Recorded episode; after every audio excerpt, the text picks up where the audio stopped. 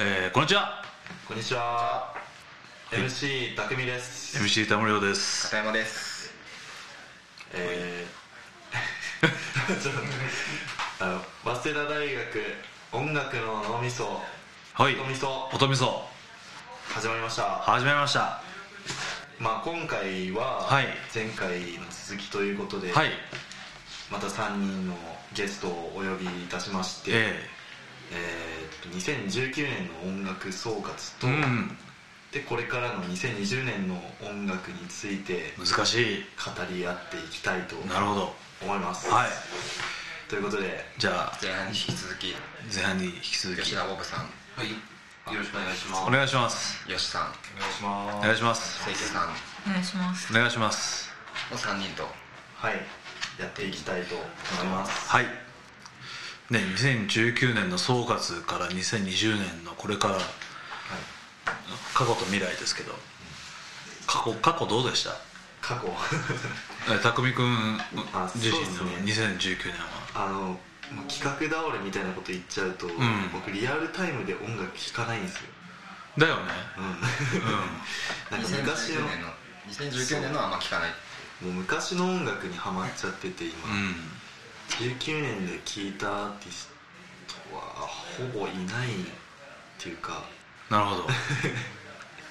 そんな感じなんですよね。いいんじゃないですか？そういうの。まうん。あだからほぼ話せないかもしれないですけど、うまあいろいろ聞いていきたいとはい。思っています、んじゃあボブ君からいきましょうか、は2000 2019 2019年。は ではボブ君的にどんな年だったか。僕はなんか本当にジャンル絞らず聞くというか、うん。まあなんか本当にポップポップミュージックっていう枠で捉えると,、うん。えー、と本当にあのジャンルっていう区切りがなくなってきた年だなってういうのを思ってて、んあのまあ多分それはあのまあ聞きかストリーミングとか、うん。そういうのがあの本当に弾き方の主流になったっていうのが一番だと思うんですけど、なんかヒップホップアーティストでも結構いろんなあのロックとか、うん。あのそういうもものにリファレンスを置くようになったりとか、あとはそういう、まあ、いわゆるバンドアーティストでもあのヒップホップとか、うん。ジャズとか、うん。あのまあ、リズムブルースとかっていう、うん。あらゆる音楽の要素を取り入れてっていうのが、うん。まあ、模倣じゃなくて、うん。もう音単位で、うん。例えばスネアの音はこうとか、うん。あのリズムはトラップとか、うん。あのまあ、でもギターの音はちゃんとあるみたいな、そういう感じであのもうジャンルっていう境界線がもう完全になくなっちゃった年だなっていうのは思っていて。はいはいはいはでなんかそれがやっとこう日本にも来てるのかなっていうのを、はい来てるか。だから例えばあのオフィシャルヒゲダンディズムとかって、うん。あまあ、メロディーとか歌詞の感じとかってうん。完全に日本のものなんですけど、なんかあのもうトラックとかそういうアレンジのアプローチとかが、うん。もう完全にそういうヒップホップ海外の言語のヒップホップとかに結構リンクしているような感じがして、うん。とかあのそうですね。プリテンダーとかも結構本人たちが言ってるのはチャーチーズとか、うんあの90年代の UK とか、うんでもリズムの感じはこう今のブルーノ・マーズとかうん。R&B っぽい感じでっていうのに本当に今言ったような音の要素レベルでどんどんうん。いろんな音楽を取り入れてるなって思うので、はいはいはなんか多分それが日本でもやっと流れが来た年なのかなっていうのは思います。後進国日本で。もう深刻ですね。でも、ね。あのメロディーラインは完全にミスチルとスピッツとマッキーを AI で解釈したような。まあでもすごいいいプリテンダーズがすごいいい,、うん。いい曲だと思うんいますし、うん。なんか宿命とかあの彼らのあのこ去年ヒットしたシングルとかも、うん。結構そのメロディーの解釈とかも結構変わってきたりとかして、うん。うん。なんかやっと面白くなってくるんじゃないかななるほどね兆しが見えた 2010j p o p においた見えた19年で,で、うん。海外においた当たり前になってきたなってういうん。感じがしたしました。ね、なるほど。よし君はどうどうした？はその US のヒップホップに絞った話はい。にはなるんですけど、そのもっと社会的なその方面で、うん。そのヒップホップ自体の問題点みたいのが結構浮き彫りになった年なのかなと思ってて、うん。で2019年最初の方ちょう頭の方にそのニプシー・ハッスルがうん。その亡くなって、うん。で彼自身その地元のコミュニティにすごいコミットして、うん。どうやってそのこのやばい地元というか、うん。ギャングたちが構想しているところをうん。どうやってグレードアップさせられるかっていうことをずーっとこだわってきた人なので、うん。そういう人たそういう人がその地元で殺されるっていう事件っていうのはやっぱりそのヒップホップ自体の問題がすごい含まれている話なのかなと思ったり、うん。でうん。そのニプシー・ハッスルを銃殺したそのうん。人じゃなくてその家族とか周りの人たちがどんどん今殺されてっていう状態で、うんもうしがらみからも全然抜け出せてる、うん。ニプシー・ハッスル自身が変えて行動していことしていたことなのに、うん。自分自身そのサイクルに入っちゃってるみたいな問題っていうのも出てきたのかな。うん。うんあとジュースワールドうんとかの話になると彼もオーバードーズで亡くなったうんんですけど、うん。で彼自身その薬物に対して進めるようなことしてないんですけど、最終的に自分もその道にな入ってしまって、うん。オードで亡くなるっていう。で変えてこう変えてこうとはしてるアーティストいるんですけどその問題からに逃げられずにうん。サイクルでそこのままなくなっていくっていうことが多すぎたのかなとはうん。思いますね。なるほど。どう変えていくのかっていうのが2020年のうん。課題だったりとは思うんですけど、まあついて回る問題ですね。そうですね。その YNW メリーってうん。その自分がどうやって仲間を殺していったかみたいな歌詞で本当丁寧に書かれてる曲があるんですけど、うん。その腕の中で仲間が赤く染まってるうんみたいな、でそういったことをもう本当に完全アウトなラインなんですけど、そうん。れをまたリスナーが盛り上がってきて、うん。で刑務所にいるのにチャートどんどん上がっていくみたいうん。な、本当に問題点だらけみたいな。なんか普通に起きてる状況なんで、うん。ちょっとおかしなことにはなってきてるかなとは。まあでもそれがリアルだからね。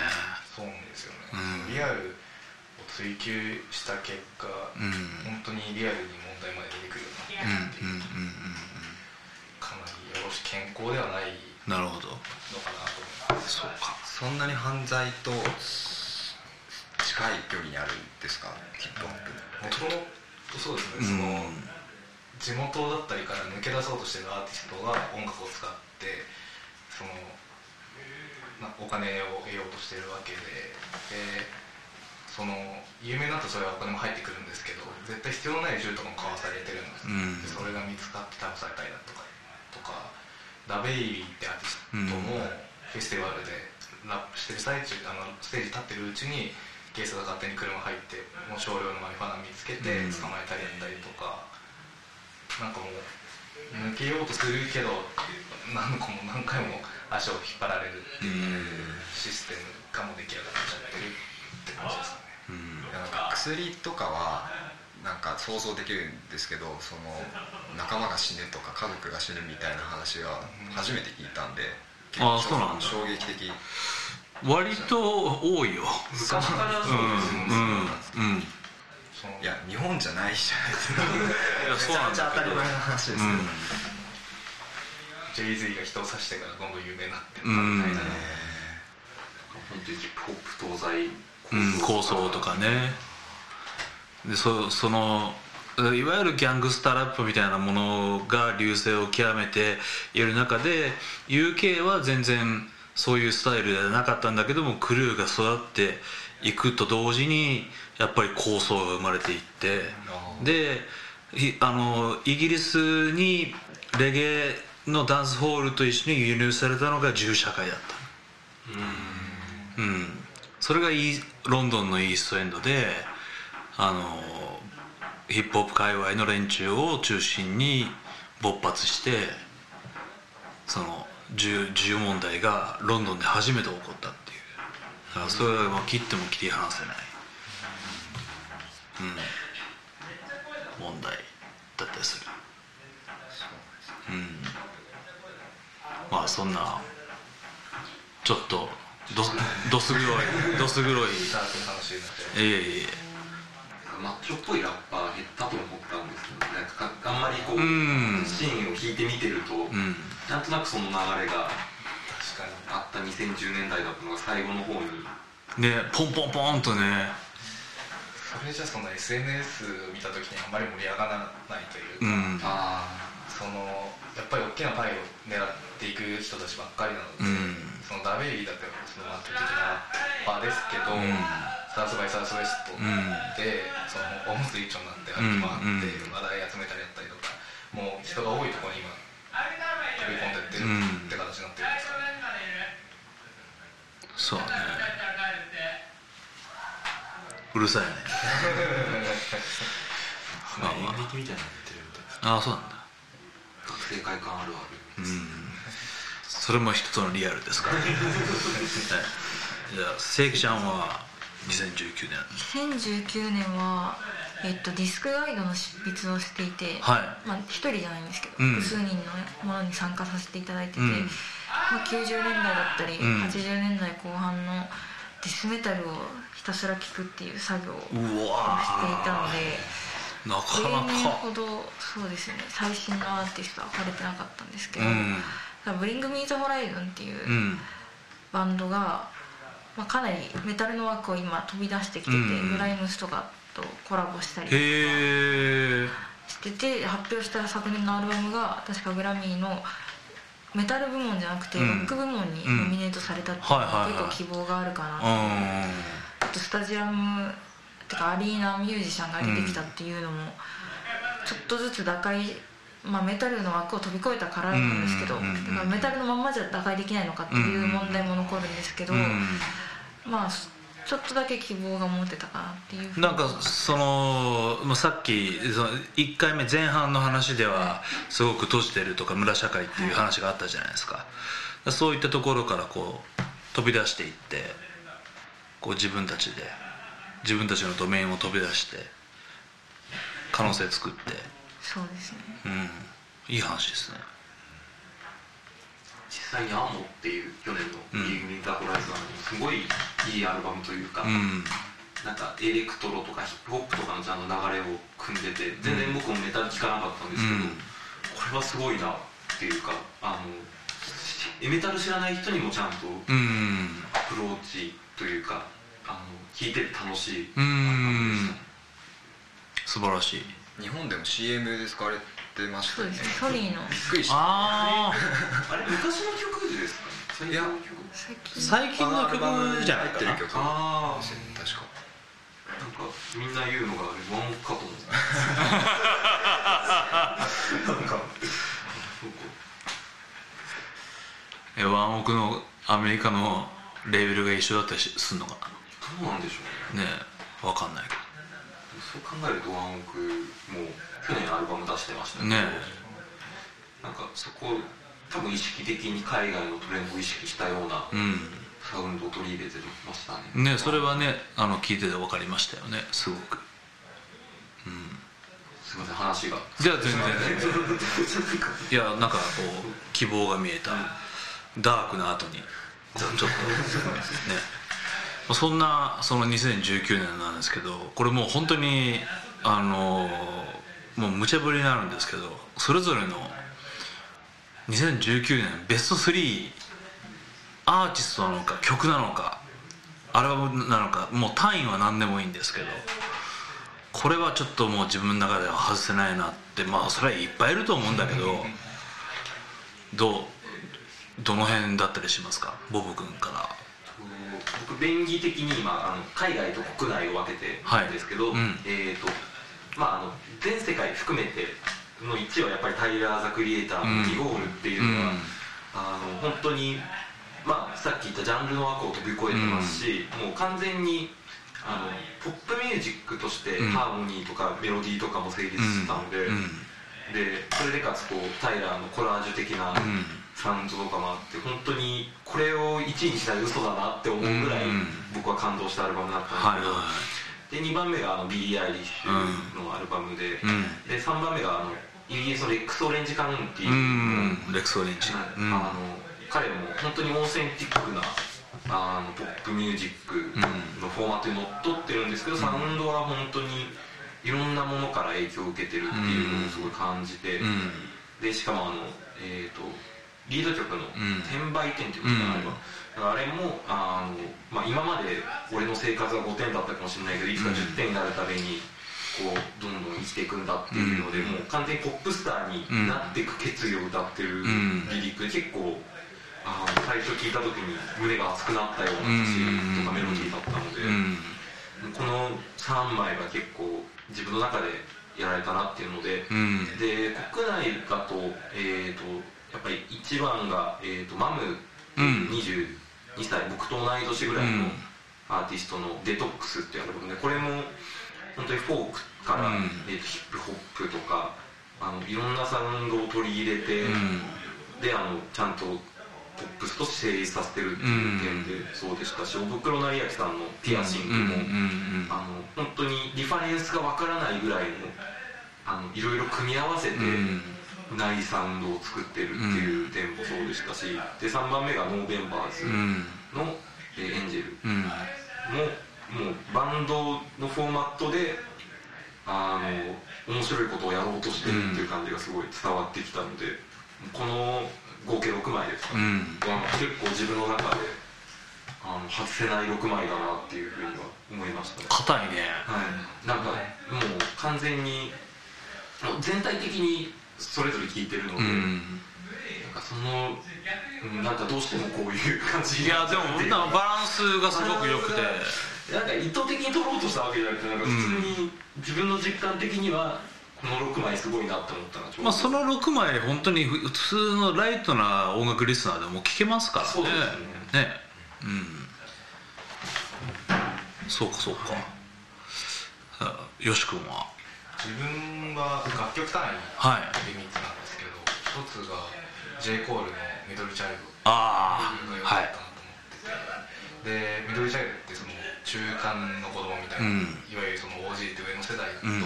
今ワイワイ言ってる若い世代の間にいる人たちとかで、ケンドリック・ラマーとかそこに入るんですかね、っていうところに属してる身として上からも言われつつ下からも言われつつ、の立ち位置みたいな感じなんですけど。でその2人名前実名出してて、うん。で1人がテカシなんですけど、でテカシがこうワイワイやってみんな叩いてて、うん。うんちょっと待ってってと J コールが止めて、うん。テカシがやってることもう一回見てってみたいな、うん。こんだけそのマーケティングだってうまくやったりしてるのをもう一回評再評価みたいな仕事してるのだったりとか、うん。あともう一人はバスケットボール選手でフルーツって選手なんですけど、肩け怪我してて、フリースローが全然うまくいかないんですけど、でみんなそれをバカにするんですよ何が当たり前って言ってもちょっと待ってみたいな、うん彼も努力してるしみたいな。でそのいろんなのに挟まりながら活躍してる人たちをフォーカスしてで自分もまたそうだしみたいな、うん。っていうのを評価してるっていう点が面白かったの。うんが一人でした。でもう一人が「ダベイビーうん。のイントロがかなり食らいまして、うん。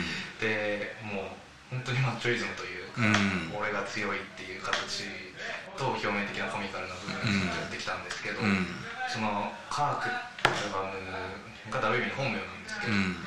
でイントロがその父としてというか、うん。父親としてこれからどうやっていくかラップしていくか、う。ん。でカークってその自分の名前をそこにアルバムにつけて、うん。で父親としてラッパーとして。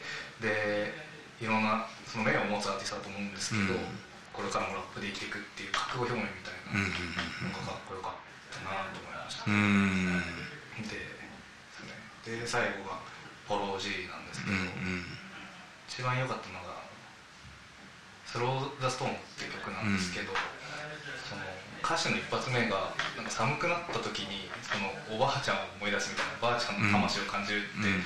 歌詞が入るんですけどその彼そのシカゴのノースサイドで本当に結構危険なところ最近危険になってきたらしいんですけど、その昔のビデオとか見ると銃持って歩いたりしてる人たちがいる中でそのおばあちゃんを感じるんだみたいな。確かに自分自分のばあちゃんまだ当たったわけじゃないんですけど、これから自分の世代たちと経験していくことをその全く関係ない環境で育った人も感じてんだって思ったりだとかして、それがまたなんか不思議で面白い感じがしたというか。ちょっとしたシンパシーみたいな。そうですね、うんうん。でこの3つですね。なるほど。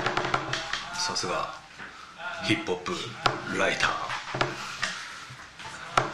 全部わかんなかったです。さあ、えー、セレクションに行きたいと思うんですが。メタルのベストは紙面の方で。はい出したんですけどそっちで読めと。あんまり あんまりメダルついてもっていう感じもするので、うん。まあ、すごい普遍的なベストで言うと、うん。まあ、ビリー・アイリッシュのセカンうん。ドとさっき言ってた「Bring Me」はかなり音楽シーン的に外せないっていうので、うん。まあ、個人的な感じは除いてそれっていう感じで,、うん。であともう一つは当時のうん。うん。のラッパーが出した EP ですかね、ああなん。か本当に熱狂がすごくて自分でリリースパーティー当選したん。で行ったん。ですけど、応募が2000人あったうん。うん。うん。ので、でフリーのリーバイスの新しくできた店舗でやったインストアイベントみたいなのに行ったん。ですけど入れなくてものすごいでこん。だけ若い人が音楽聴きに来るんだっていうので結構希望が持ってたな割と久々じゃないですか？なんかあれだけこう大衆大衆とまでいかないかもしれないけどこう若者そうですねを巻き込んだラッパそうですね。もうー国内で。チケット取れませんでしたね。ふ普通に取れないって言うしね。ね。うすごい客層も若くてでなんか最初フリーイベント行った時は、んうん。これでもお金払ってもこの人たち来るのかなっていうのがちょっと懐疑的だったんですけど、そのリリパに応募がすごかったっていうので、うん。お金払ってもちゃんと人来るんだっていうので、まあ、音楽をこんだけまだ興味を持たれる余地があるっていうので、うん。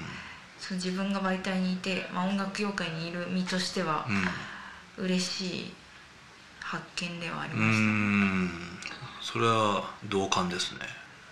うん。さあ出揃いました。出揃いましたけども。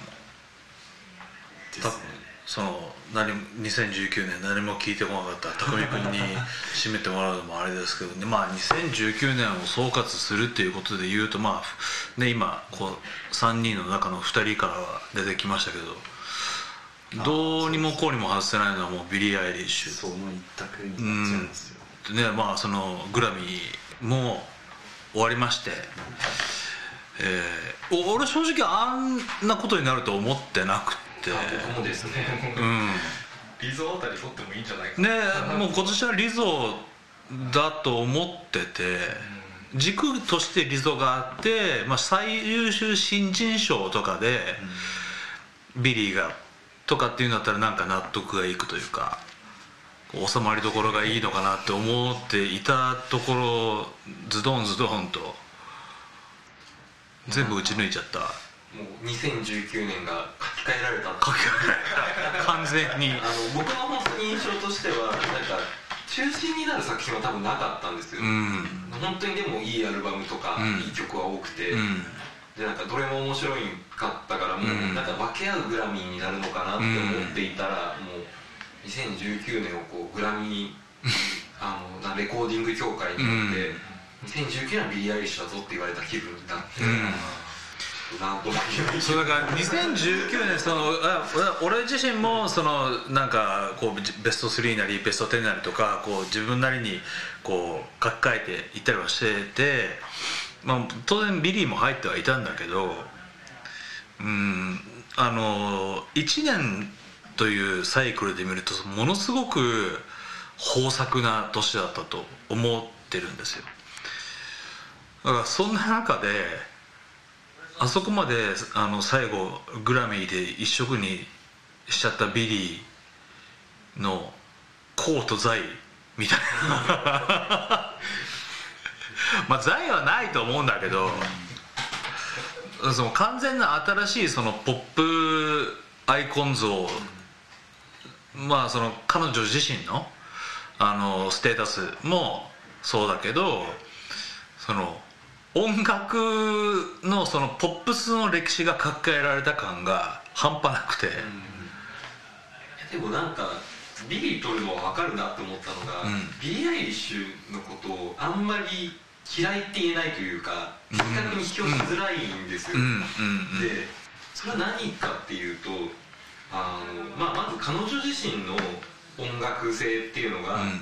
あのまあ、例えばあの彼女は6歳の頃にうん。オーディションで、えー、とビートルズの,、うん。あのホワイトアルバムに入ってる「ハッピネス・ボーン・ザ・ガン」を歌って、でも好きなアーティストはジャスティン・ビーバーうん。の「タイラー・ザ・クリエイターで」でうん。今回のアルバムは、えー、とチャイルディッシュ・ガンビーノからインスパイアされてるとか,、うん。なんかそれから分かるようになんかちなんかツボをちゃんと押さえてうるん。感じで、あの音楽を作ってるっていうのは一つあると思っていて。であのそれでかつこうストリーミング時代にふさわしいこうささやくような歌い方、うん。まあ、イヤホンで聴いた時にどんな曲でもこう、うん。ビギーの声が回っちゃう感じとか、あとはもう彼女自身のスタンスが、まあ、あの自分の否定する外圧を全部否定する、うん否定するというかもう自分がやりたいことだけをやりますよっていうスタンスで、まあ、だからこそこう外かあのなんか自分を決定づけるようなジェンダーとか、うん。あの政治の話とかにも言及するし、でもその一方でそれが反抗じゃなくて、うん。ちゃんとグラミー賞もらったら喜ぶし、うん。アカデミーの喜んで出るし、うん。あの007の、うん。007の主題歌もうん。やっちゃうやっちゃうっていうバランスがなんかこううまくなんて言うんでしょう。うん。あらを探す方が難しいし、うん。健全なんですうん。よすごく。うん。なんわかザニーって曲がありますよ、うんうんうん。私にドラッグはやらないねっていう、ああれあのアルバムの中で僕が一番好きなのはザミだね。あ僕もそうです。ねあの、あれですね。あのえっ、とタイトル忘れした。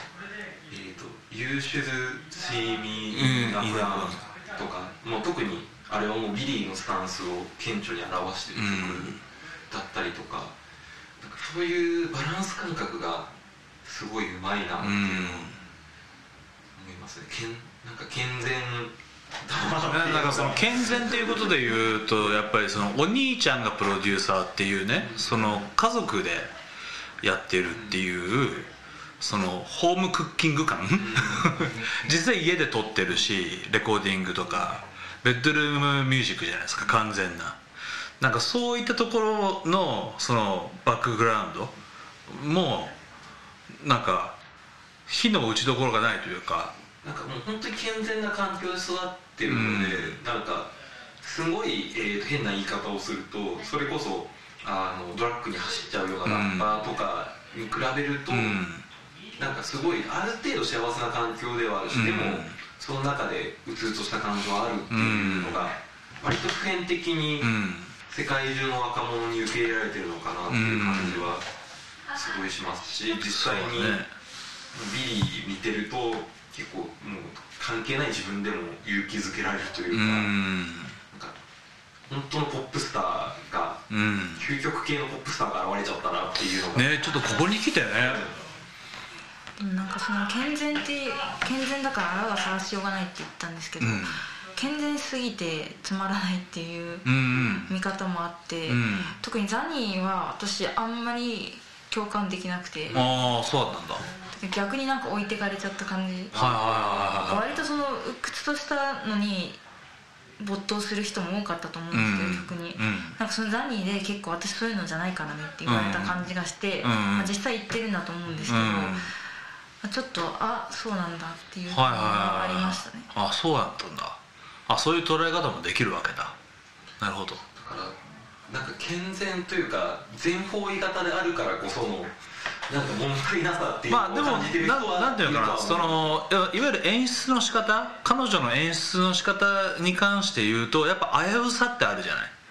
うんこう見見た目の部分だったりとかその音ももちろんそうだしあの、まあ、今今ねすこぶるもうぼ僕たちは健全だっていう言葉を前面に出した話をしてるけど音を聞いてであのルックスで普通に考えると健全とは言えないうん。危うさってあると思うんだよね。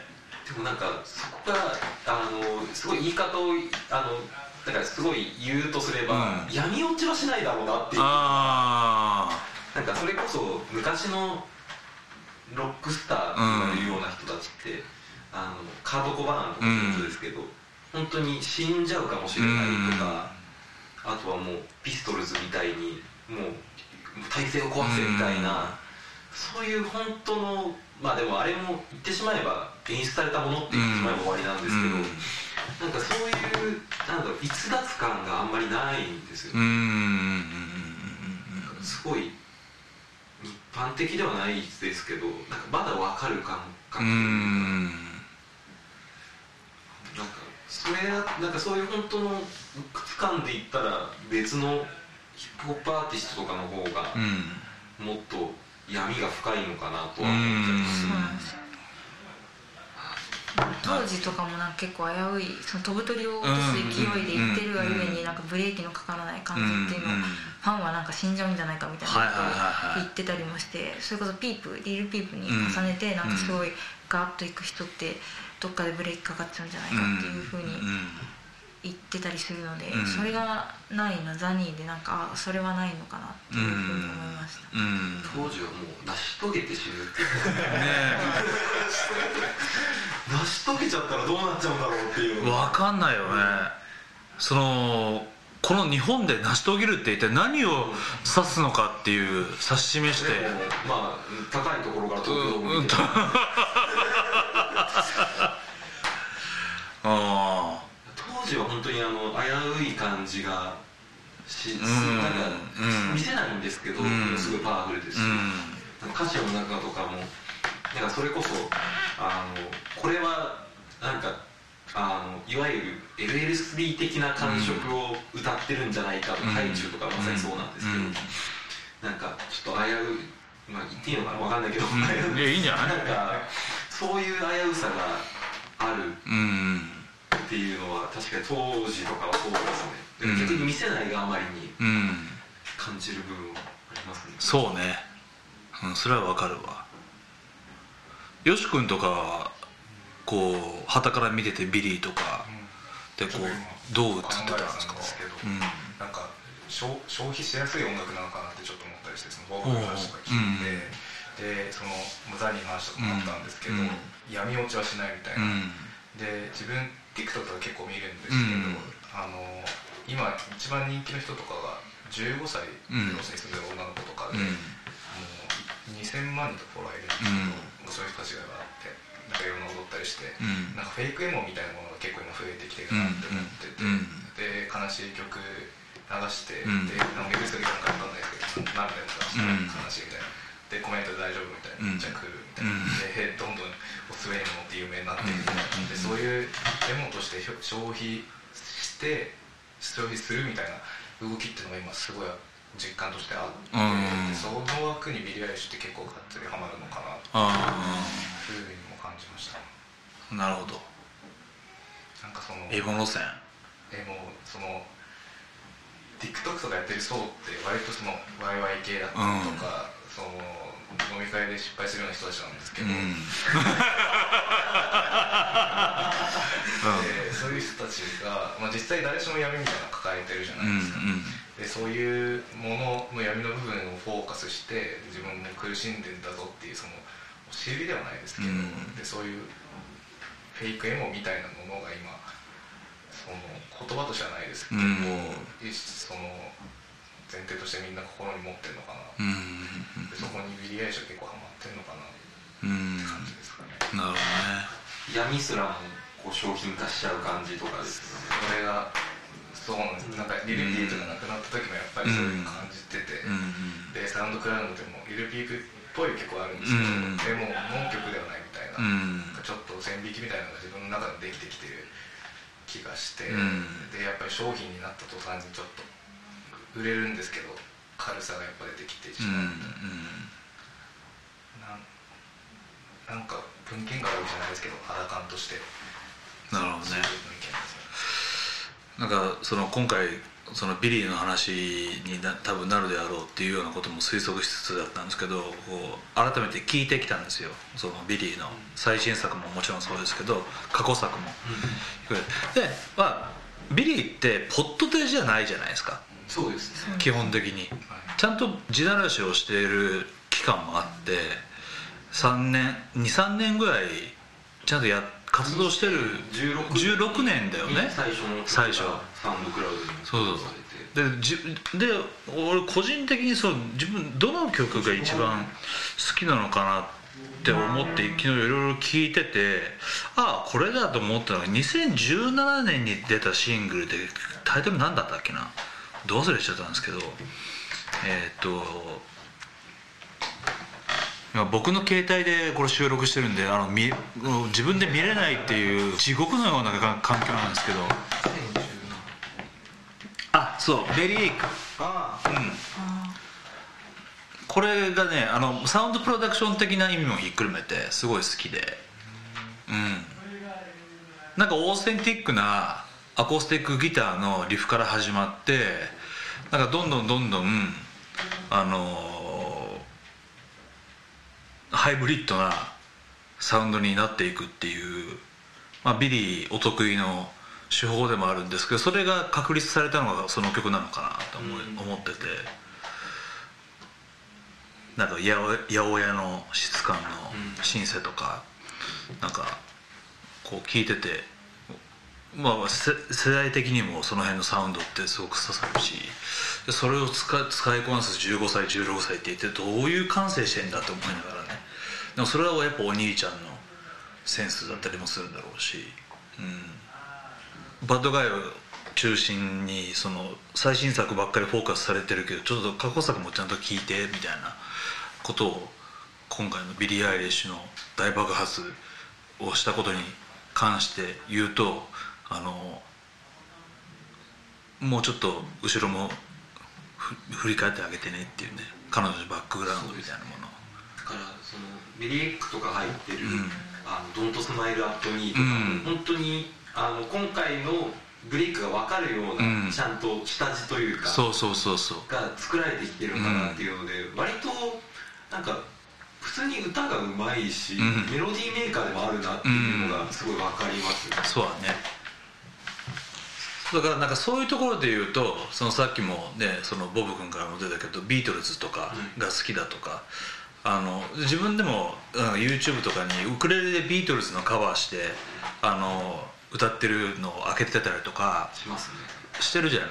なんかそういうその彼女の音楽的なバックボーンが見れるっていうところもなんかこう一つの強みなのかなっていうか。うん。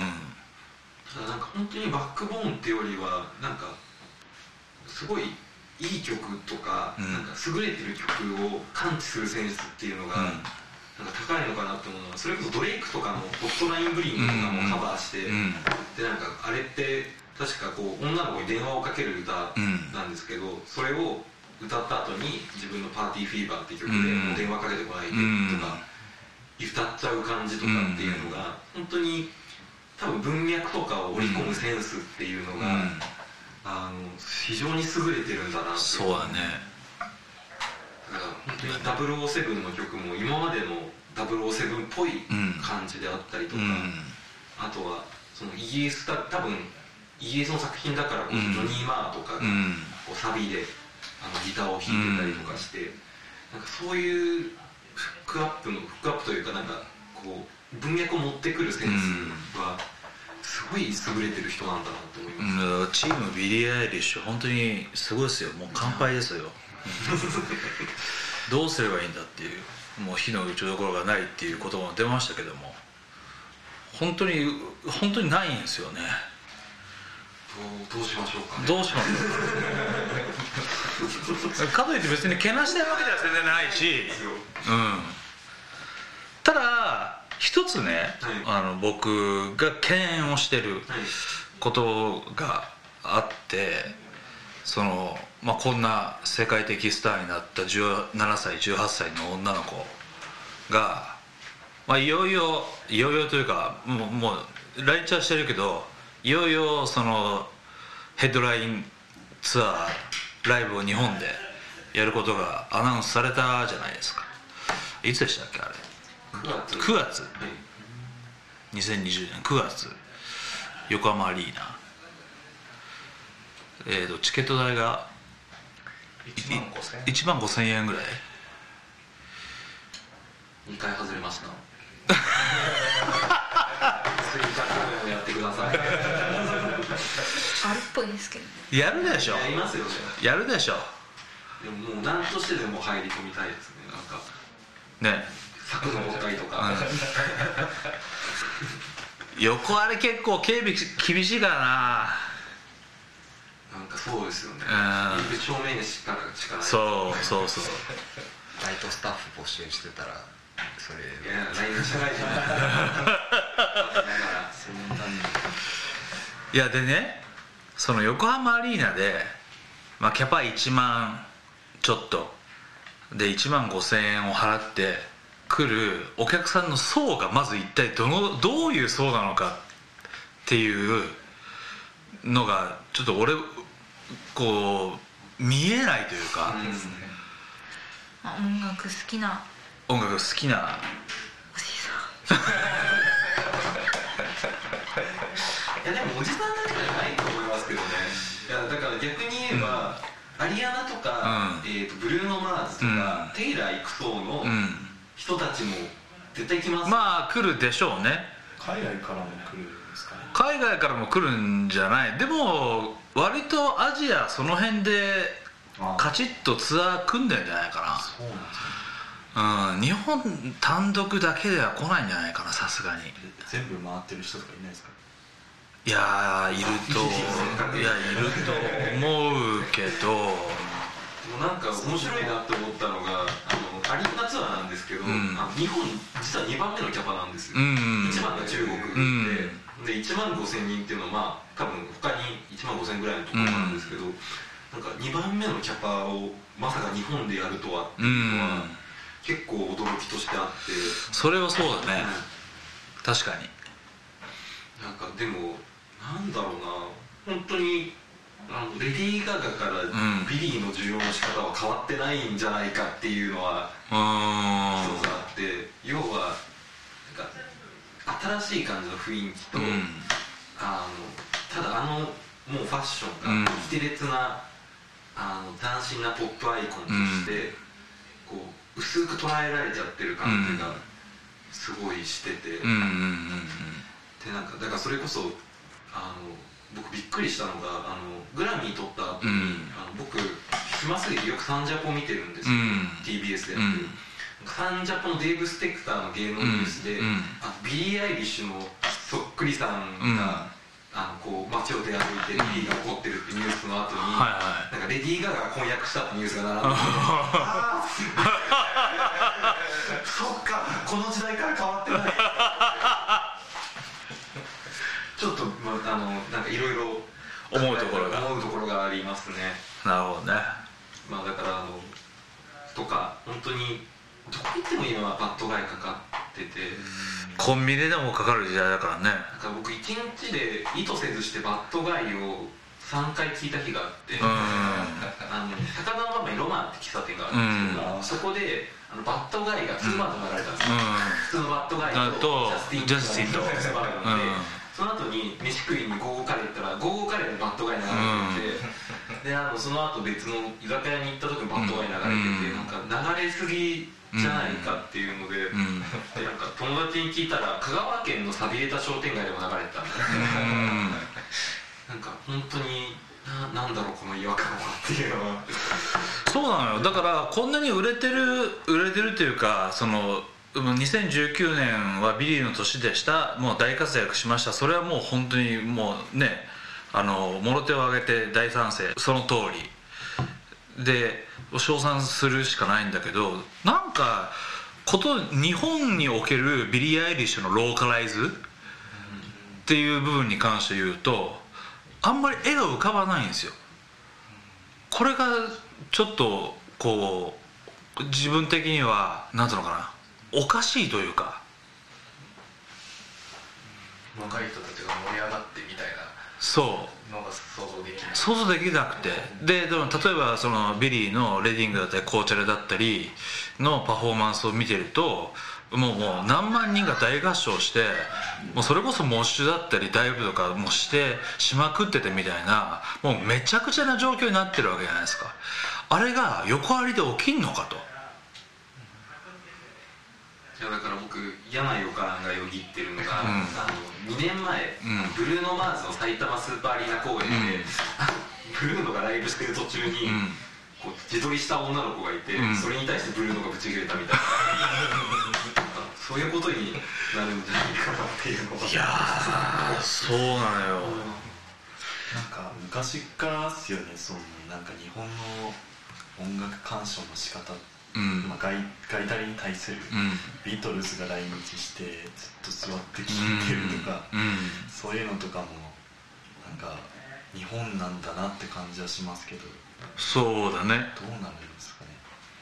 いやだあれなんですよね、有働のフェスで一回人が死ん圧死死んだあはいはいのがあってはいはいはいそこからメタル系の興行もなんかスレイヤーっていうスラッシュメタルがすっごいもう暴れ、本当はお客さん暴れ回るようなステージの時もなんか騙してたんですって、うん。日本はなんかあの指定席しかの制度しかないからって言って連れてきて座らせてたっていうぐらいなんでそういうのも関係あるのかなっていう。ああ悪名高き有働ミュージックフェスティバルそれです。ねあれね。伝説の。いつ頃ですか？えー、っとね。2000 2002とか3とか3とか4とかじゃないかな。凄まじかったんだよ。凄まじく人が入んなかったんだよ。えそれなのに圧死したんですか？いや多分別の。別の。あ別のかその当時こう行った人はなんか必ず文句言いますよね。その有働のミュージックフェスティバルの、言うね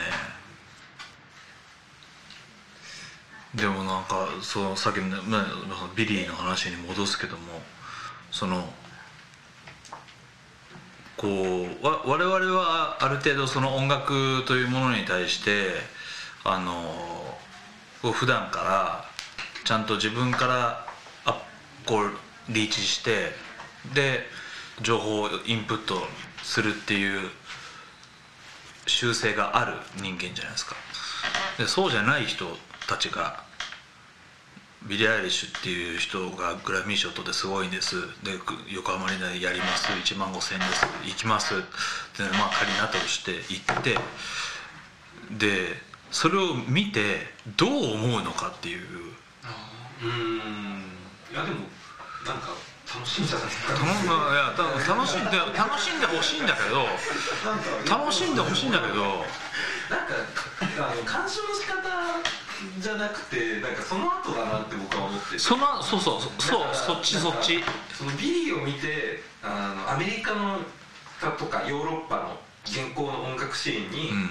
こう興味を持ってもらえるような動線をなんかレコード会社とかメディアとかがこう、うまく作れればいいなとは思うんですけどね。いやー。本当にそれに触発されるアーティストがうん。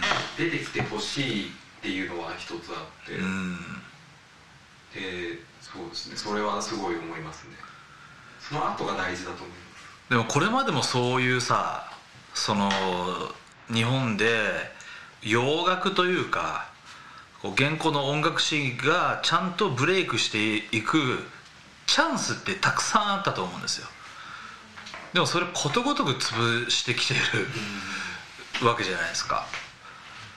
だからそういったそのこうある種トラウマと呼んでもおかしくないような経験を僕もしてるので もろ手を挙げてすもう乞うご期待とは言えない感があるというかうん。その辺みんなどうなのかなって。その動線を引くとしてどうやって引くべきなのかっていうのが分からないんですよね自分の中でも。うんうんうんその読み物としてどっかに開けるのか、うん。それでも実際読まれないわけじゃないですか、映像として出してもってなって、ん。そしたらやっぱりその文脈関係なしにテレビドラマの主題歌みたいな風になってしまっているのが現状なのかな、うん。その具体的な数字とか見てもやっぱりその CM の後はうん。そのシンプルにストリーミング回数が増えたりだったりとかいうのがあったりするのを見るとそれが一番手っ取り早くてうん。効率がある風に見えるのかなうんとは思っちゃうんですよね。ううんなるほどね。なんかあのこれもう本当に日本のなんかまマスのうん。いわゆるメディアの問題にもなってくるんですけど、うん。あの一回見たんですよその B の主題歌のドラマ、なんか訳わかんない とかでそれでそれに対してこうビリー・バッドガイが確かあのアカデミーにもノミノミネートされたの、うん。スキャンダルってドラマの、ん。ドラマじゃない映画のなんか名ソングが使われてたんですけど、うん。それはちゃんとかっちりハマってるというか、なんかそうこの違和感は何だろうと思った時にあの一昨日かななんか TBS で恋愛リアリティショーやってて、うん。なんか文脈関係なしにうん。洋楽をどんどん流してくるんですよ、うん。ポストマローンのサンフラワーとか、うん。なんか結局洋楽って雰囲気でうん。需要、音楽そもそも音楽自体が雰囲気で需要されすぎなのかなっていうので、なんかとかあともう例えばあの全裸監督の音楽がうん。ちょっとあまりにも合わなさすぎるん。問題とか、そういうのにつながってくるんですけど、うん。なんかそういうのを見てるとなんかそこら辺の価値観がなんか日本の文化自体があんまりアップデートされてないからされてないと思います。やっぱ歌詞がわからないっていうのが雰囲気で需要されることの原因だと思うんですけどそうだね。まあだからフォーロックが流行るのも歌詞に共感できるからっていうのはありますし、まあ日本の女性に何が需要されているかっていうと、うん。西野カナみたいなうんのが受けてるわけで、あれでもみんなああいう歌詞の世界観の中に行きたかったりするんですかね？しないわし私はしないですけど。私はビリーの歌詞はすごい共感するところがあって、うんうんまあ、そのさっきも話題に出た「You should see me a う clown」んの中にあるなんかその可愛いって言ってくるけど、ん。なんか自分はそういうのじゃないからみたいな、うん。その男の人のに可愛がられるようなうん。ものじゃなくて、うん。で自分がそのひざまずかせるところを見てるみたいな歌詞でそれすごい女性としてはまあなんかこういう男ばっかの業界にいると、うん。そういうこと言ってくる人もいるうんうんんですよ、そういうのあると悔しい感じますしまあビリーも同じ思いしてるんだろうなっていうのは。ああでもそれは絶対そうじゃない？まあどうなんですかね。歌詞大きいと思いますね。うんそのビリーがこれだけ評価されてるのは絶対歌詞の力があありますね。あるはずじゃないですか。でその「You should see me in a clown」ってあれって確か BBC のドラマの「シャーロック」あのまああのシャーロック・ホームズのえーっと敵のモリアーティのセリフなんですよね。あうん確か。へえしそうモリアーティがシャーロック・ホームズに対して「お前は俺のことを王様として認めなきゃいけないんだよ」みたいなこことで言ったセリフをあれた多分引用してるんですよ。うん。なんかそういったところのこうある種の文学におけるこう歌詞としても、うん、なんかすごくこう引用元が秀逸だったりするし、うん、でもそれをね事細かに解説してくれるようなメディアはなかなかないですしね。それをじゃあ解説を作ってくれたかといってじゃあよそれを読むのかっていう。結局患者の任せになりそうな。そういう役割がでも日本の法学その法学だったらその日本語だからその言葉が入ってきやすいきやすいしネイティブだから感情移入もしやすい。でその歌詞に共感する。ででその英語になった途端に共感できないってその言葉がでがわからないっていうだけなのかな理由としては。うん多分なんですけど、ん。なんかあの例えばあのグレタ・トゥンベリさんの需要とかも、うん。なんかがすごい顕著なんですけどあれアメリカとかヨーロッパの若者って、うん。あれ割と環境問題っていうのを自分事として捉えてるんですけど、日本だとあんまりそう、まあ、若者が少ないせいなのかそもそもそういう価値観がないのかわからないんですけど、それがあんまり共有できてないっていうのがあって、うん。でもビリーってそこらそこにも結構コミットしてるというか、あのグレタさんに大支持を表してるとかっていうのは、結構そのまあ感情としてはアメリカヨーロッパの若者とか世界の若者に通じてるけど日本だとそこら辺の感覚も分かんないっていうのが、その文化的な背景とかのことも共有されてないから、うん。なんとなく距離感があるのはいかはいはいっていうのがはあり思いますね。うんださっきのそのヒップホップのよし君の話で片山君がこう初めて聞いたっていうようなことも多分肌感覚として文化として共有できてないないから驚くわけじゃない。でも向こうではもうね日常茶飯事なわけじゃないですか。ヒップホップ界隈で起こる事件なんて。だからなんかそういったことが日本で起こったら分かるよって言ってお起こってほしくはないんだけど ただなんかそこら辺にこう思いを寄せる一歩先の想像力というか、なんかそういうところがもっと共有されたりとかうんすればいいのかなとは思うんですけど、そう。多分そういう余裕が多分みんなないような気がするんですよ。うん。だからそそこが疑疑問で,、でその自分が10代から20代の多感期だった時期ってその海外のアーティストだろうが何であろうがやっぱり歌詞カードとか読んでたしすごくそのどういう気持ちで歌ってたんだろうとかそのボーカルのその歌い方からも感じ取ろうとしてたりもしたしでもそれそれがその音楽の聴き方がすごく消費的になってきてる昨今。あのそもそも洋楽離れが2000年代始まってたにもかかわらずもう今それに拍車がかかっていてでそれにここに来てビリー・アイリッシュっていう大ポップスターが生まれて横浜アリーナで1万5000円でやるってなんか俺の中ではもうなんかこうパズルが合わないんですよね、いろんな意味で。だからあの田中総一郎さんの言葉を借りるとしたら、うん。えー、と産業としてロックミュージックポップミュージックは発達したけど文化として結局根付かなかったっていう部分は結構大きい。大きいよね他のアジア圏はどういう感じなんですかね？いやー行ったことないから分かんないけど行ってないからね。はでも少なくとも日本よりはあの英語ができる国は多いし。あやっぱそこなんですかね。あと完全に国内の音楽シーンが出来上がる前うに、んストリーミングとかの環境が整備されて、うん。洋楽とかを受容しやすいっていうのが一つあると思います。そもそもね、うんそもそもだから国内のだから我々が言うところの邦楽という文化があまりにもパイが小さすぎて基本洋楽なのよ。音楽産業って。だからもう音楽の聴き方そのものがまず違うってい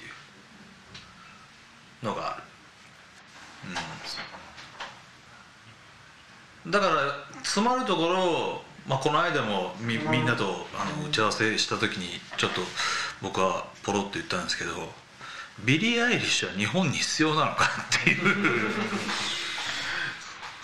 某レコード会社のコピーですね。はい。ビリー・アイリッシュが足りない。足りない。本当か？ところですよね。でもさっきのボブ君の話じゃないけどもうバッドガイから逃れることが難しい日常になってるわけじゃないですか。日夜活動してたら行動してたらどっかからしかな流れてきて。足りてるっしょ？足りてますね。足りてる？そう聞くと足りてますね。最近こもって仕事してるみたいですけど、うん。まあでも足りてなくてもいるのかどうかってことですよね。そうそうそうそうだからそい必要なのかどうなのかっていうのはそのビリーは日本に必要ないって言いたいんじゃなくてそのビリー・アイリッシュのキャリアに日本での活動が傷をつけかねないんじゃないかってなんか俺妄想しちゃうの。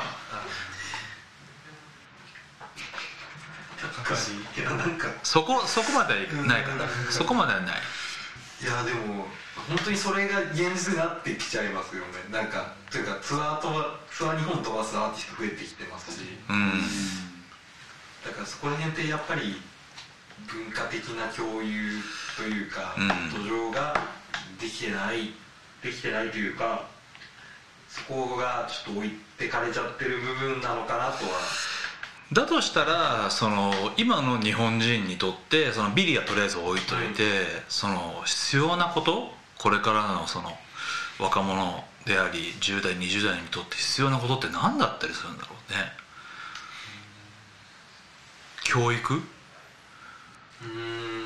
んちょっと考えてたんですけど、うん。そのメディアとしての役割みたいな話もちょっと入ってくるかと思うんですけど、海外とかアメリカだとセントラルソースっていうメディアあるんですけど、その大学と協力したりだとかあとアメリカの議会図書館みたいなのと協力して、うん。その講義みたいなのとかをやったりして、うん。で音楽に対しての知識をどんどん根付かせようみたいなことを、うん。その国レベルですねって言ったらとやったりしてたりとか、うん。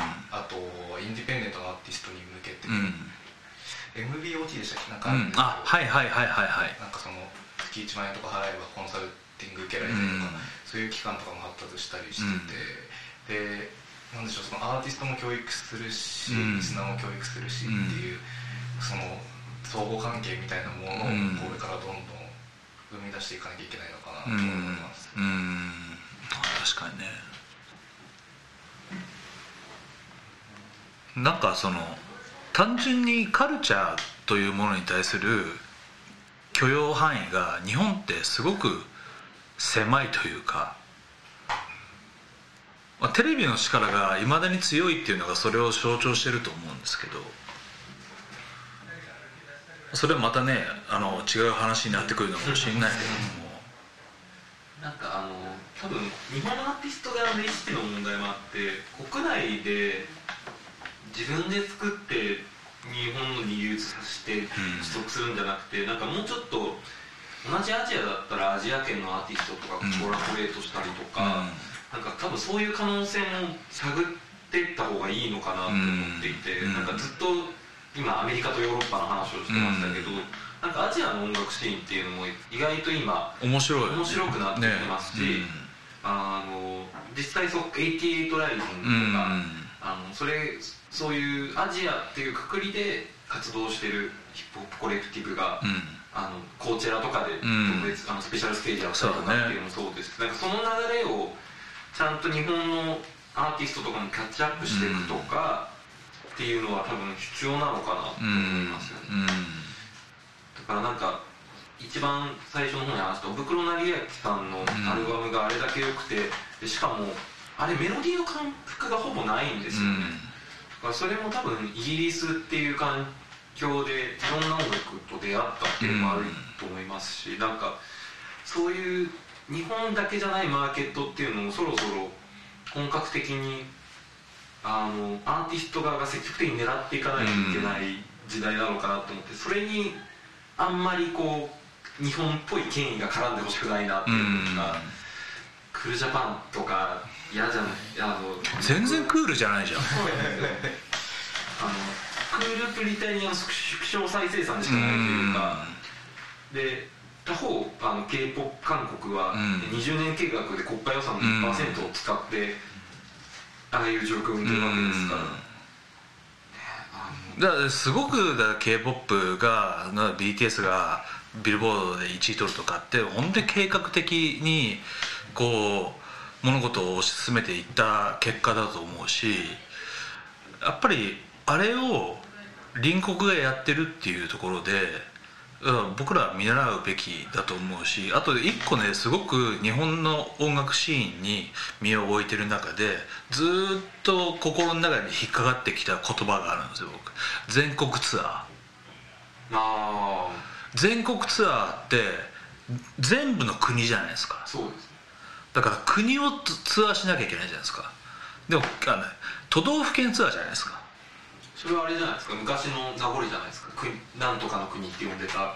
いやすいませんめちゃくちゃふざけてーいやーでももしそれだったとしたら結構俺許せないな。何々藩と。何々藩。武蔵の国。なんかあれでもう昔から違和感があってそうですよね、うん。というかなんかサイクルになっちゃってますもんね。そう。アルバムだシングルってアルバム出出してツアー回ってだったら全国ツアーとね台湾行ってそのままシンガポール行ってフィフィリピン行ってどうのこうのみたいなことできるじゃない？まあ、でも実際に星野源さんとか米津玄師もアジアではやっぱり受け入れられたりとか、うん。レバヤンとか、うん。ヨギーとかも台湾とか、うん。そこら辺で成功したりとかもしてますから、まあ兆しはないわけではない。わけじゃないけどね。もっと音楽的な面でクうん。ロスオーバーしてくれる、うん。日本で売れた後に海外行くみたいな感じじゃないですか、うん。最近はどうなのか分かんないですけど。まあ、うんまあ基本はそういう人たちが多いよね。だからなんかこうなんて言うんだろう。世界に進出しにくいのかなって今うん。同時にこう世界も。うん。あそうだと思いますうん、いやだからこれだけシームレスな時代なんだからそのワールドワイドでヒットを目指すっていうのは当たり前のことだと思ってるしその方がねそれこそ皆さん書き手なわけでこう自国のアーティストが世界で活躍していけばいくほど書きがいもあるだろうしうんなんかその海外進出が日本国内でのマーケットに使われてるみたいな言説があって、うん。例えば国海外進出もしてます例えばベビーメタルとかもそうなんですけど、うん。まあ、実際成功してはいるんですけど、うん。海外進出もしてるアーティストとして日本国内での株が上がるっていうかコロプスが上がるっていうのを目的にしたうん。もので、まあ、中には全然人が入んないで日本から行ったファンで埋められてる。うん。けど、ロンドン公演をしましたっていううん。なんかアリバイを作るみたいな、うんうんうん。っていうのもあります。ありましたね。誰とは言いま言いませんけどありましたね。いっぱいねいっぱいいます。はい。ベンチャー企業みたいというか。会に市場を見つけましたみたいな。あのーロンドン公演しましたとか言ってステージだけの写真をね載っけて 客席の写真は載っけないとかね。功績が欲しいからですか？うんだからやっぱり箔がつくっていうところじゃないですか。そうっすよね。うん。実績解除みたいな、そうそうそうそう。クリアみたいな。アンロック、すごいですもんね。だって海外でうん。なんか海外進出してるアーティストが少ないからすごいと思っちゃうってところなんですかね。うん、だからそれをこの2020年代になってもその感覚を持ってるっていうことがもうもはやそのお門違いでうん。いやだってオリンピックあるんだよ。今年。ね忘れずと忘れがちなんですけどオリンピックあるんですよ。はい全世界の人たちが日本に来るし注目するわけじゃないですか。でも俺オリンピックが終わった後の東京を恐れ恐れるよりもビリーが終わった後のあのと日本を恐れる方が怖い。何も変わんない気がする。だから結局それが一番怖い。あ一番それが一番怖い。そう。あだその変えられる本当に希少なアーティストじゃないですか。はい。変えられる可能性がある。だからこう怖いんですよ。でもあのちょっと希望のある話もしたいんではい。僕がちょっと個人的に思ってる話なんですけどなんかビリーのあの感じをちゃんと自分で解釈してるなってアーティストが僕思い当たるのが、うん。あのずっと真夜中でいいのにっていう。ああのあの人って、はいはいはい。えーとちょっとボカロックっぽいあうんのボカロロックっぽくて、で顔出ししてなくてアニメーションが流れる、うん。いかにもなあのニコ動以降ボカロ P 以降の、えー、とアーティストって思われがちなんですけど結構ライブとか見ると、うん。ある時期からあの、まあ、服装もそうなんですけど、こう振る舞いとかも今までギター持って弾いてたのが、うん。ハンドマイクで揺れるように歌うステージングとか、あとはそのささやくような歌い方うん。だとかでしかもそれがビリーのまんま真似じゃなくて、うん。あのちょっとこう和っぽいテイストとか、うん。自分自身が聴いてきたであろう、えー J ロックっぽい、うん。えー、とちょっとシンコペーションする感じとかっていうのと、あのああいうミニマルなサウンドっていうのを取り入れて、うん。なんかこの人は多分ビリー・アイリッシュにすごい影響を受けたんだろうなってういうん感じがしてて、うん。なんかそういうふうにただの真似じゃなくって、うん。あのスタンスとして取り入れるっていうのがうん。すごい、うん。あのできてる人にななのかなっていうのを思ってて、なんかそういうふうにビリーに触発されてクリエイティブが変わってくるっていうことは、多分可能性としては全然あると思うのでなんかそこには希望を見出したいな。確かにそのサウンドプロダクション的に言うとそのいわゆるこうフィジカルなあのアーティストよりもこう DAW を中心としたベッドルームメイキングのアーティストの方が相性はいいでしょうね。それは間違いなくそうだと思うしそういう人たちも増えてはいるし。あとはそういうなんかベッドルームミュージックを作ってるような人が注目されるうん。きっかけになればいいなっていううのがあん。りますね、そのきっかけを作るのがこの3人であってほしかったりするわけですよ。うん。そこがメディアの最大のお仕事なんじゃないでしょうかという。別に文句言ってない。よ黙りこ黙り込むからなんか俺が説教してるみたいな感じになってて。今放送事故になりま ごめんなさいってよかっ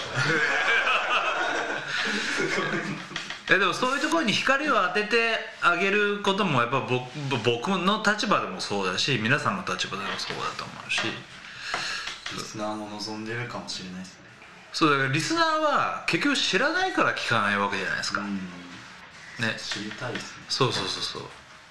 だからビリーのことももっとねねこここにいる3人がそうですね。山陽のあの何か記事を書いてくれたりしたらやっぱそれだけでこうご飯3杯いけるわけじゃないですか。ビリーご飯3杯。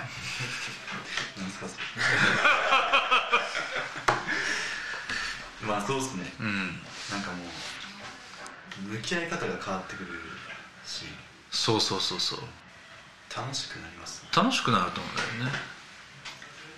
なんかそういうきっかけを忘れ子っていうそのあの団体ももちろんそうですけど発信する団体なのでそういう活動をしていってほしいですし、ね、今日来ていただいた3人にもよりこうトゲのある。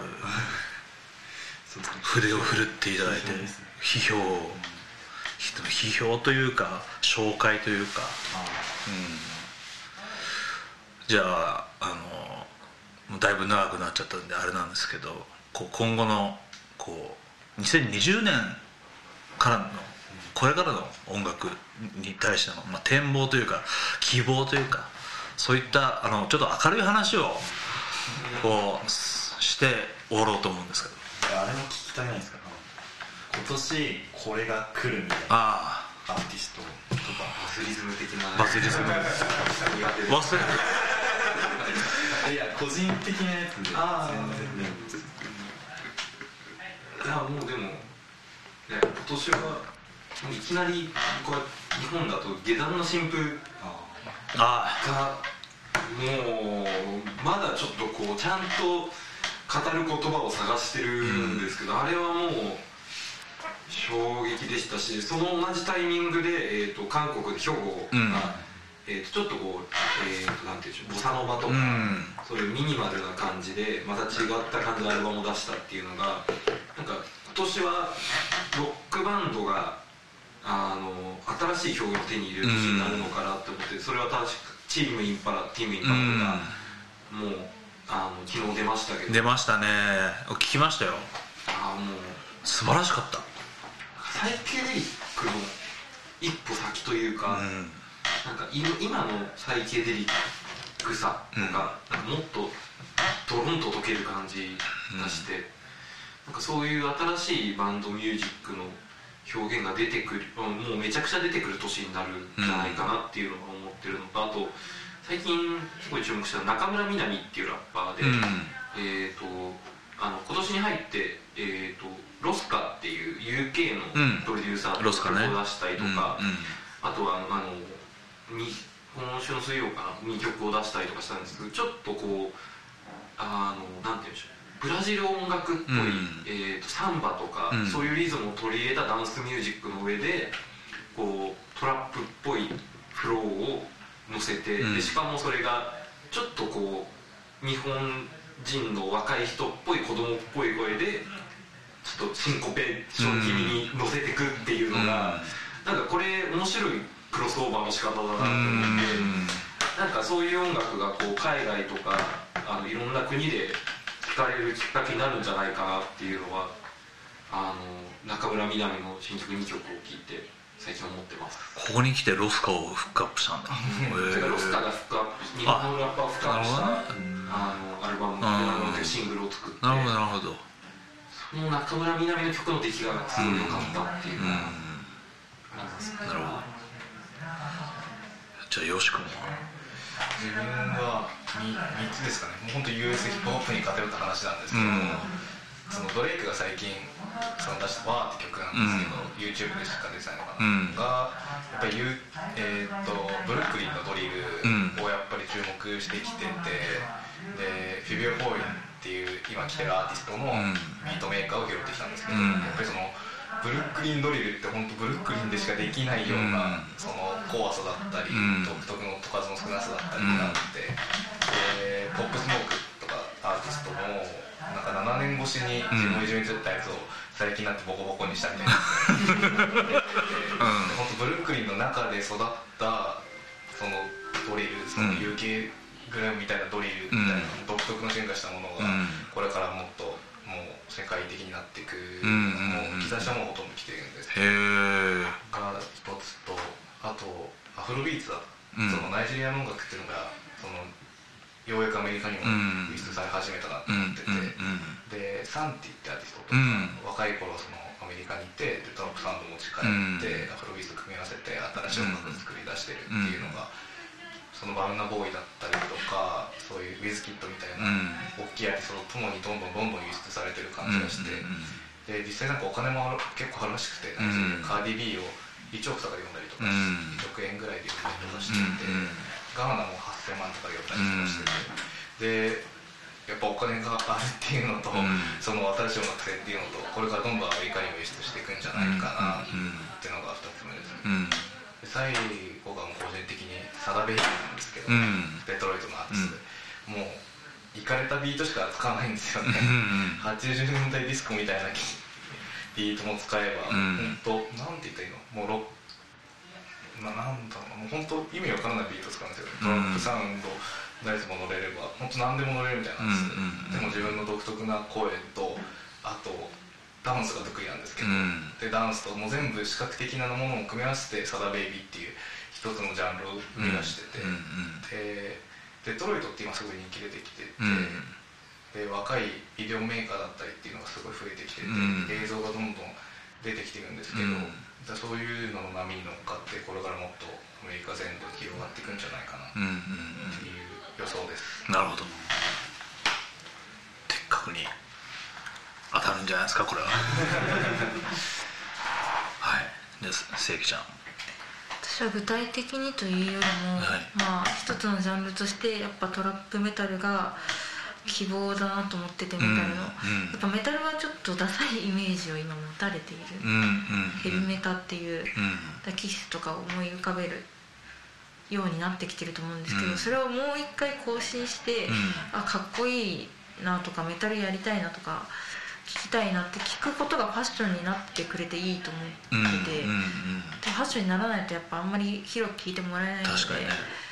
まあそうなっていくのにトラップメタルって必要だなと思ってて、うん。でトラップメタルの人たちもバンバンなんかバンド T シャツを着てて、うん。それ90年代のデスメタルだったりとかうん。をしっかり文脈を持ってきてるのでそこから入ってきてくれればなというのうん。はすごい希望としてあって、うん。そうですね。あとゴスをちゃんとゴシックのうん。文脈で取り入れてるのがゴーストメインとか、うん。エドガー・ランポーの話とかをしてて、あのリリックの中で。なんでそういう人たちがもっとガンガン出てきてくれればな、うん。あとポピーっていう多分ゴーストメインのガールフレンドなんですけど、うんが今メタルっぽいアルバム出して注目されてて、うんまあ、それもあるんでかなりそういうハイブリッドな人たちがファッションとしてメタルを広めていってくれたらなというふうに思ってます。いろんな三者三様の思いを思いと展望を聞かせてもらいましたがどうですか？匠君えっ、とじゃあ僕的に今年の目標なんですけど、はい。目標ですか？目標ですか？今年はちゃんとリアルタイムで音楽も聴いていきたいです。はい。でなんかまあ来年のこの時期にああ今年はあ去年はこんな感じだったなみたいな話を一緒にできたらなと。共有できたらね思います、僕の好きな言葉でおふくろ成明さんの「新婦は今しかディグれない」っていう言葉が。うん。でもなんかそれにこう影響されすぎちゃってこう、うん。いろいろ分別なしに聞いてるんですけど新婦は今しか今しかディグれません。過去作聞くのは本当に大事なことだし、まあね。なとは思うんですけど、うん。もうそれですね。そうですね、新婦が一番埋もれていくの早いからね。うん、でもなんなんかもう個人的な話になっちゃうんですけど、うん。あの結構昔のアーティストが好きでうん。いま、未だに現役でやってる人って、うん。まあ、結構いるじゃないですか、うん。そういう人の新譜とかってどうしても聞く気になれなくて、ああ名作を聴きたくなっちゃはうで名作聴いた後に納得してそれでああでも最近もなんかどうなんだろうなってなって、聞かずに終わっちゃうことが多いんですよ、うんそれだけなんですけど。もうんでもき聞いてみると意外にいいかも。いやそこなんですよね、うんうんなんか去年か今年ぐらいに出したレオン・ウェアっていううん。アーティストがいて、その人、まあ、80年代とかをメインで活躍してた人なんですけど、うん。その人は昔の音源じゃなくてなんかどっかのなんかジャズバーとかで流れてたうん。新譜をあたまたまシャザムで調べて、うん。あこのアルバムめちゃめちゃいいじゃんってなって聴き始めたっていうのがあったんで、うん。絶対的に悪いとは言えないです、もっうんうん。と聴いていきたいですねそうだね。まあそれぞれなんか2020年がこうお互いにとって豊殖な年になればいいなという当たり障りのない言葉で示させてもらいましたけれどもあの今日は皆さんねお忙しい中時間を作っていただいていろいろ話していただいてありがとうございましたあの第2回目もやりたいなと。あちょっと定期的になんかこの3人とはこうやりたいなって。あのもし皆さんがよろしければ。そうですね。あの会社員になって目が死なないように。目と脳が死ぬかもしれないので。社会の厳しさを。はい。一声したところでちょっとね 告知等はなんかあぜひ何か告知。口ですか、はい。えっと告知告知。することあとはその自分のあのブログだったりとかノートだったりとかこう記事を書いてるとこだったりとかこう音声上ですけど言ってくれたら僕らあのちゃんとキャプションにそれの URL のリンクを貼るんでツイッターで基本宣伝しているのであじゃあツイッター。じゃあツイッターの方。はい、フルネームで検索すると多分一番に出てくるのかあ。と思うんですけど。わかりました。自分もツイッターですかね。Twitter で今ワッフリング TV っていう YouTube もやっていて、うん。でそのヒップホップにそんなに深くはまだ切り込んでないんですけど、うん。これからどんどんコンテンツ増やしていこうかなと思ってるんで。なるほど興味があればお願いします。はい。わかりました。僕もツイッターを見てください。じゃあその辺は全部キャプションの中で、やっておきます。じゃあという感じで。という感じであの非常に濃い、え2回。そうですね。ねなりました。前半メディア論。後半ビリー・アイリッシュ論。ビリー・アイリッシュ論、えーまあ、昨今の音楽事情論みたいなことを、えー若手の、えーライター3人とお話をさせてもらいました、はい、えー、えー、ありがとうございました。ちょっと待ってちょっと待ってちょっと待ってちょっと待ってちょっと待ってちょっと待ってちょっと待ってあのー、これねえー、忘れ子のこうステートメントになななるような回にしたいなと思ってるんで、はい。ちょっとぜひ聞いていただければなと思っております。最後の方に聞いていただいただければって言っても仕方ないんですけど あの、まあ、その辺はちょっと編集でなんとかしますんで、はい。えーじゃあこれ今回、えーゲストで出ていただいた吉田ボブさん、ありがとうございます。えー、よし君。ありがとうございます。そして清家さん。ありがとうございました。で MC 田村亮と。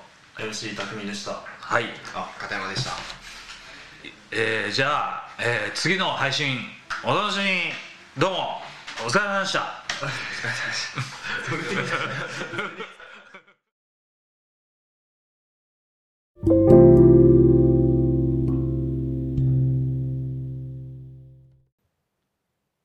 ー MC 丹治です。最後まで聞いていただきありがとうございます。